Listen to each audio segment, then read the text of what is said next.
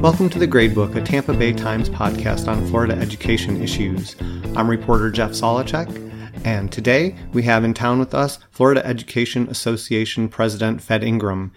This is his first legislative session in charge of the organization, and he had taken an approach early on saying that he wanted to get things done. We're going to talk with him about how things are going along his plan. Let's take a listen.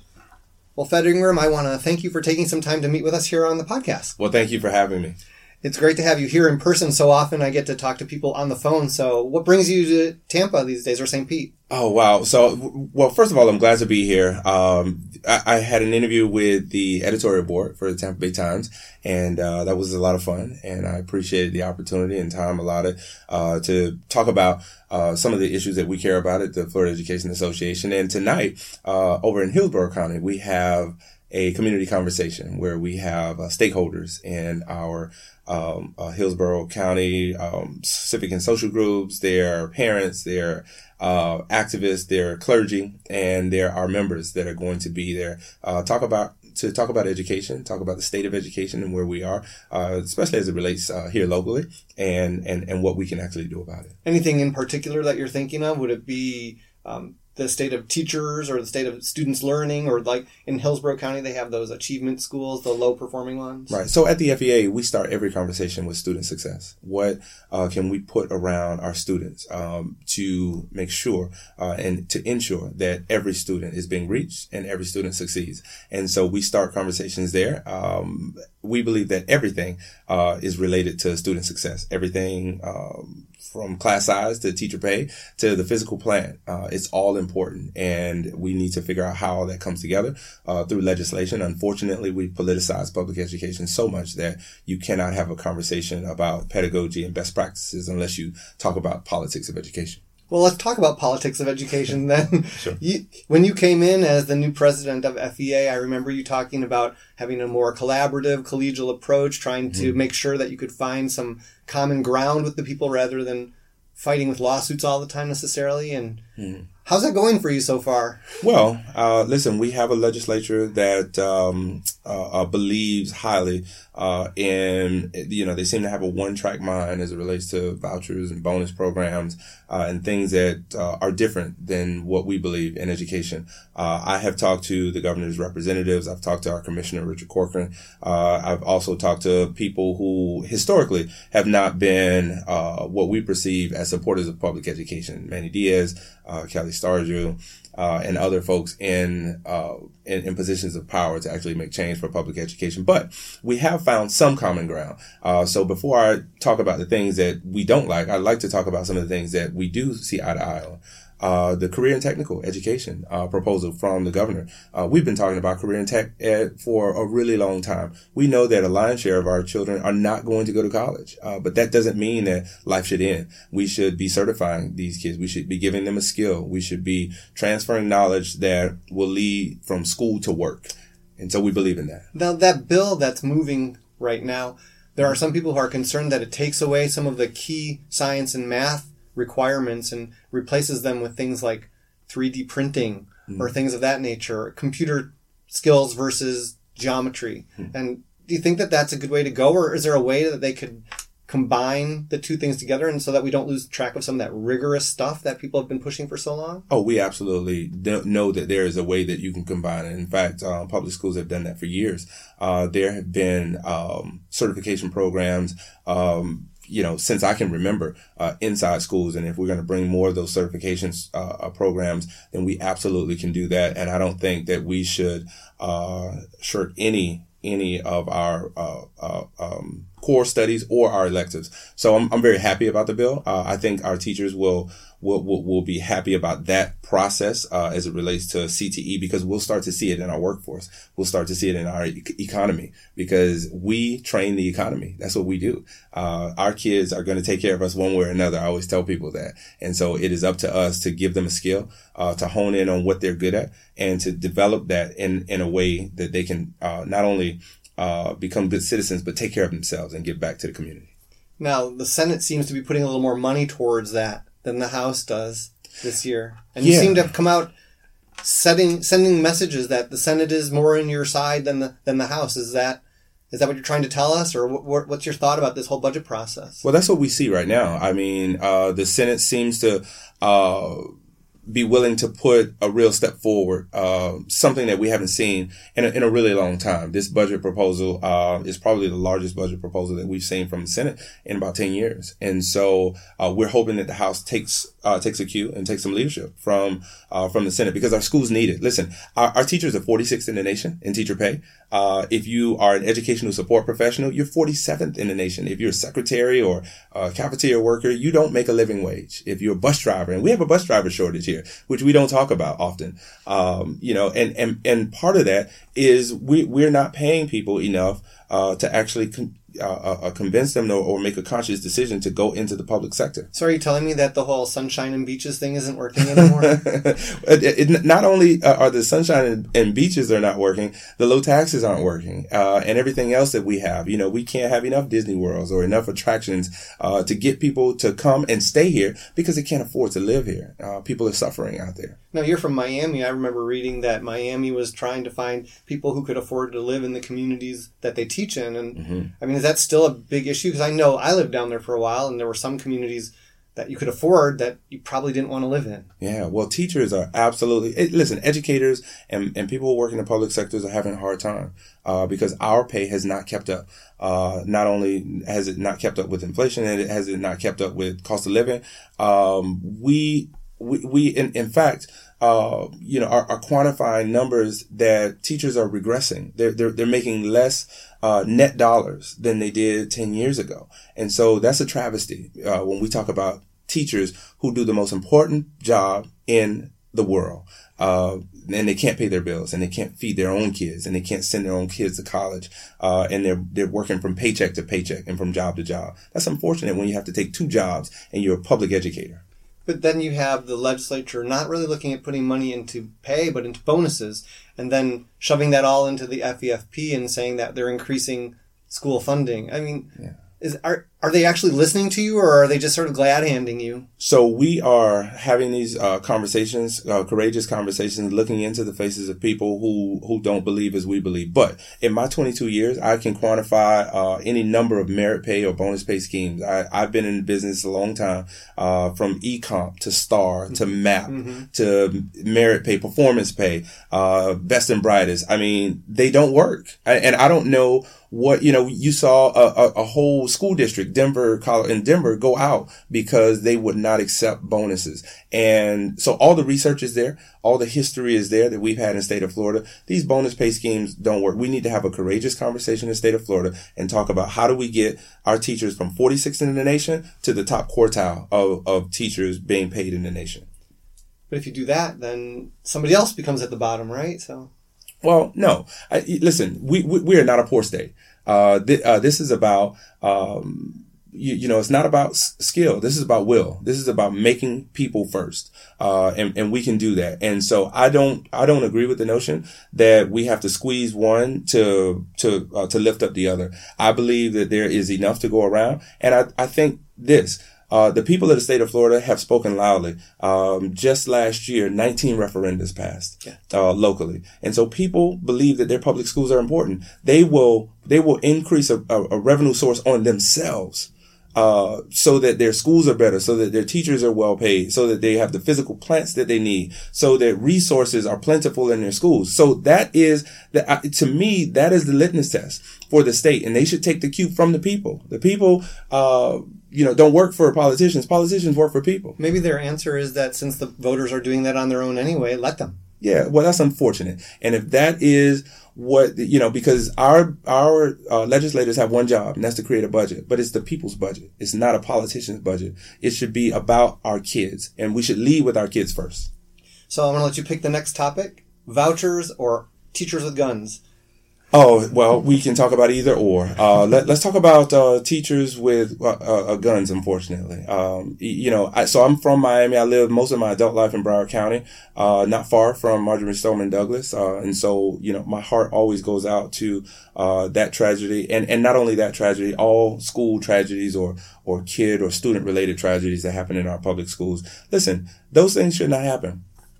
But uh, if you think that the panacea or the solution is to arm teachers, to arm the first grade teacher who's going to be sitting, you know, uh, with, uh, uh, with her legs crossed on the floor with a bunch of first graders and the gun falls out of, off of her hip and there's an accident. If you want that to be your kid, then fine, arm the, arm the teacher. That, that, but those things happen. If, if you want the third grade teacher who is going to maybe forget to lock the lockbox on the gun when they go to lunch and then the, the kids do what they do, they find things, they touch things and there's a mistake happens. If you want that to be the mistake that happens in your community, then fine.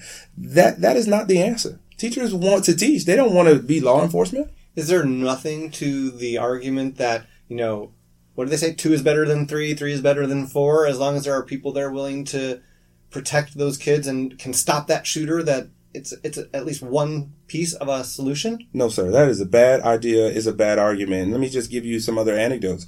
Uh, teachers don't wear uniforms, and so you know when that good teacher or good guy or good gal has a gun, and the law enforcement who is wearing, you know, their job is to stop the assailant. They don't know if that's a good person or a bad person with that gun. So now you put not only kids in controversy, you put the teacher in controversy as well. And so you know if if there's an assailant in there and the, ki- the teacher has a gun then how do you how do you differentiate making that uh, person the bullseye? Because guess what? In high schools, uh, you know, kids do what they do, and they're you know they're kids. They will find out who has a gun. They will understand who carries and who doesn't. If we believe that that's going to be some kind of secret in a school, it's not. Um, and and and I just simply and, and not I, the FEA has a, a formal position uh, about not arming teachers because the lion's share of our members say that that is not an answer. That is not what they went to school for. That is not why they took a job as a teacher to become law enforcement. I just found it really interesting during the House debate when you had a House member basically vilifying police officers and saying that teachers are awesome and they should all be armed because we know they'll protect our kids. Yeah, it, it, it is it is just a horrible argument.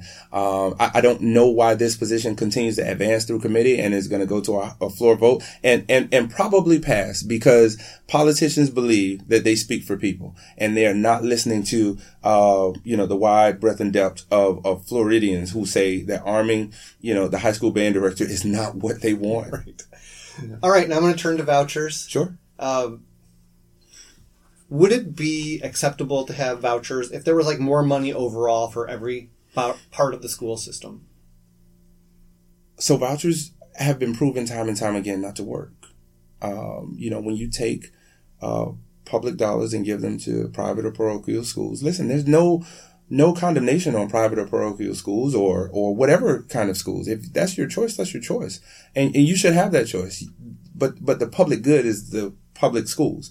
And we should be using those public tax dollars for our public, our, our traditional neighborhood schools. And, and that's just our position. Why? I mean, why can't there be money following the student, as lots of people like to say? It's my tax dollars and I should be able to choose what I want. Right. But then you talk about accountability. So you're going to take uh, and put all these restraints and regulations and account- accountable, uh, accountability measures on our public schools. But then you say, no, we're going to give you some money and then you can go to this unaccountable school that that maybe doesn't have a certified teacher or maybe is giving a substandard test or is, is, you know, maybe not teaching to the level of the public school that you took your kid from. These schools do not have the same kinds of responsibilities. So if you're going to do that, listen, fine, level the playing field Make them have certified teachers. Make them take the same test that our kids have to take. And the difference will be clear. uh, public schools do a far superior job in educating our kids than any of these other, you know, types of schools. And, and we've always had these schools and we always will. So this is again, not a condemnation of those schools. It is, it is how we're placing the value of our money and the public trust in the public good and the public dollar. What about that Urban Institute report that came out saying kids who go to these programs through the voucher, um, I guess they're the scholarship one, mm-hmm. that that they have a higher percentage of going to and completing college. Yeah, well, obviously we disagree with that. Uh, we, we, we educate 2.7 million children. And if you're going to quantify that with the small number of, of, of kids that are going to these private or, or, or parochial schools, then you're picking and choosing. Um, it, when, when we believe that you lay out the facts and you look at the, a complete report, uh, and, and, and complete data points, then public schools are far superior. Uh, and so we believe, uh, not that public schools are, are, are, are, uh, doing everything right. Uh, we know that we have a lot of work to do, but help us to do that work by investing the proper dollar. We're underfunding our schools. In fact, we're undering our schools, uh, underfunding our schools, um, uh, so much so till we've fallen about 47th in the nation in per pupil spending. I want to just talk about one other issue, and mm-hmm. then I'll let you pick one if you want afterwards before we end. Sure. So I try and keep them to 20 minutes if we can, but you know, sure. since you're here in person, you know, yeah. it might go a little longer. Okay. Um, there was a story in the Miami Herald the other day mm-hmm. about a teacher at a middle school mm-hmm. who was basically doing bad things to kids yes. and wasn't I don't know, wasn't properly investigated mm-hmm. and, and got through into the upper ranks of the of the union there. They, mm-hmm. and and the question came out, you know, who didn't do the right job? How did the union let that happen? And it became some, in some ways, a vilification not only of the district but of the union as well mm-hmm. for not monitoring its own. And I was just wondering, you know, when you see stories like that and and things like that happen, how do you explain that to people so that they understand from your perspective what actually happened? Yeah, first of all, I think the the, the facts of the story were laid out wrong. Uh, and so when when it, when they talk about a teacher reaching high ranks in the union, that is a falsehood. I was the president of of Miami Dade uh, at, at, one point, and this teacher, uh, whom whom whom let me digress for a second. When you do things to kids, when you do things that have been alleged to have done to to those particular kids, to any kids, uh, you should have the full extent of the law uh, placed upon you, and you have no there is no room for a person like that in society. Zero. And there should be zero tolerance for anyone who, who does things, uh, to children, uh, that are less than respectable. And so I will just digress and say that. But what I will say is this, uh, our union is, is simply put a voice at work. And that's what we believe. And so our district has a process of hiring, uh, folks. Our district has a process of clearing folks that is a, a district and a state process. Uh, the union does not have control over who hires and who, who gets fired. That is not the process that falls in the uh, in, in the right of the union. And so what we do is we follow the rules. If a person has been cleared, if a person is working, we take full responsibility from the district to say that this person is a person who who should be around kids, and so that is not a, a, a failure in our process as a, as an organization. Um, and, and, and we think it's a mischaracterization of, of, of, of what was actually laid out, uh, in that particular newspaper. Why do you think then that it is that so many people are so ready to attack the union? I, I, because I think people don't know what the process is. Uh, the process is you're hired through your district and you're fired through your district. And when you have a process and you've done something to kids, then that person has a hearing. That hearing is 100% having to do with uh, the district process. Our process is only there to provide due process for that person to make sure that the mechanical things are in place as, as it relates to uh, a p- particular process. But again, if somebody has slipped or not done their job, that is a is a is a, is a district or state uh, process, and somebody should have known about that. But that doesn't come through. Uh, the union to say that we are a part of that or we agree with that or we, you know, uh, uh you know, ha- have any have any rights to do anything about that.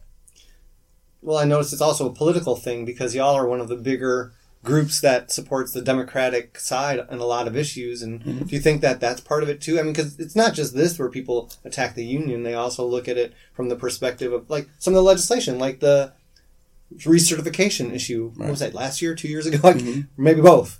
Um, yeah, so let me tell you who FEA is and all of our affiliates. We are a union that believes in in, in two uh, uh, uh big things. We believe in professional development, uh, which is which is the core of who we are. We believe in making teachers better. Um, I am a high school band director, uh, and I like to, uh, you know, toot my own horn and say I could teach anybody music if you give me the right time and space and the right resources. Um, and and and I believe that we have so many good teachers out there who who we can make better if we give them the right training and responsibility and timing and professional development. That is what FEA uh, does all over this state all the time. We are also a voice at work. Everybody wants a voice at work. Everybody wants to have some uh, uh, creative modeling uh, as it relates to how you do your work, and they want to th- their professional voice to matter and they want to be able to speak for their kids. And that's what we provide. We're an opportunity for teachers, uh, and educational support professionals. That's those clericals, uh, paraprofessionals and cafeteria workers and bus drivers to say, Hey, listen, he- here's what we think. And here's why we think it. And it gives us a seat at the table. That's simply what we do. We, we're a, a voice uh, of people who care about kids every day. And that's what we do. Uh, every conversation that we have at the FEA is centered around student success. And so when, when we talk about teacher pay, that's because we want the highly qualified teacher in front of students. Do you feel that your voice is heard, especially like in Tallahassee? Do you feel like they listen to you? Well, for the last two decades, it's been difficult. It's, it's been an uphill battle because there has been a, a, a, swing to make accountability the bedrock of where we start education. And we do not believe that that's the premise of education. We, we believe that the premise of education is the teacher and the student and what happens in the magic between that. And how do we cultivate that first? How do we allow teachers the time to teach, give them the proper resources to teach and ensure that the student is learning? But if you make accountability the start of the conversation, then you never get to an end. And that's where we find ourselves now. This is not our mess. We're trying to fix the mess that somebody else made. This high stakes testing, uh, the standards now being changed again by the same party who, who, who implemented th- this stuff. Uh, the, um, the school grading system, uh, the accountability system, teacher evaluations that teachers, how, how do teachers go to work and they don't have any, uh, confidence in their own evaluation system? They don't have any, any, any confidence in it because our teacher evaluations are not about evaluating teachers. It's simply about trying to get, you know, I got you or something's wrong. This is not about helping a teacher or giving a teacher assistance or let me, you know, try to pull you aside and give you some professional development. That's not what we do around teacher evaluations in the state of Florida. We use it as, as a way out of, of, of the of the educational field. And that's unfortunate because I have been around long enough to where we used to have something called school-based management in Miami Dade. And that's where we had a leadership team. A leadership team would get together and talk about the good, bad, and, and, and indifference at a school and how do we collectively make that better. And we don't do that anymore because everybody's chasing the tests. Well, we have, I guess, four more weeks of the legislative session, so yeah we'll be looking forward to seeing what you have to say about the next thing that they do. So yeah, it, will be a fun time. Well, I really appreciate you taking the time to talk with me. Thank you so much. Thank you so much. I appreciate it. That's the end of our conversation and the end of our podcast. If you'd like to participate, please go to our Facebook page, Tampa Bay Times Gradebook, and you can put your comments right underneath the post where this podcast appears. To keep up with the latest in Florida education breaking news, be sure to go to our blog, tampabay.com slash gradebook. And please keep sharing this podcast and we want to know what you think about it. So email us your views or add a review on Apple iTunes. I'm reporter Jeff Solochek. Thanks again for listening.